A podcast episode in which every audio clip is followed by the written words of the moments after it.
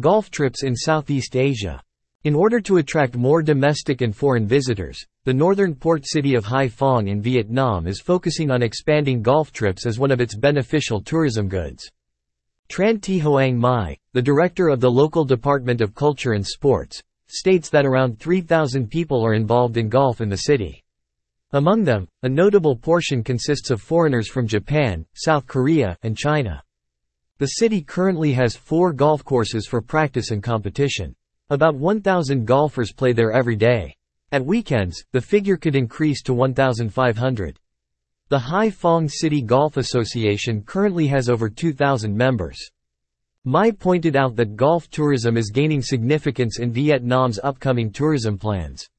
As a result, the city's People's Committee worked together with relevant organizations to plan and host the National Golf Championships in both 2022 and 2023.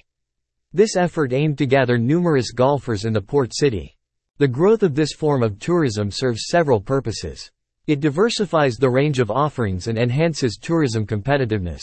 Moreover, it draws in visitors who tend to spend more, stay longer, and concurrently generates employment opportunities and income for local residents.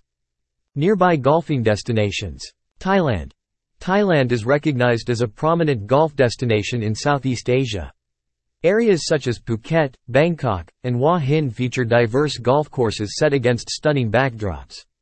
Cambodia. Cambodia is focusing on growing its golf tourism industry. This effort is especially noticeable in locations like Siem Reap. Here, golfers have the opportunity to play amidst ancient temples and lush landscapes.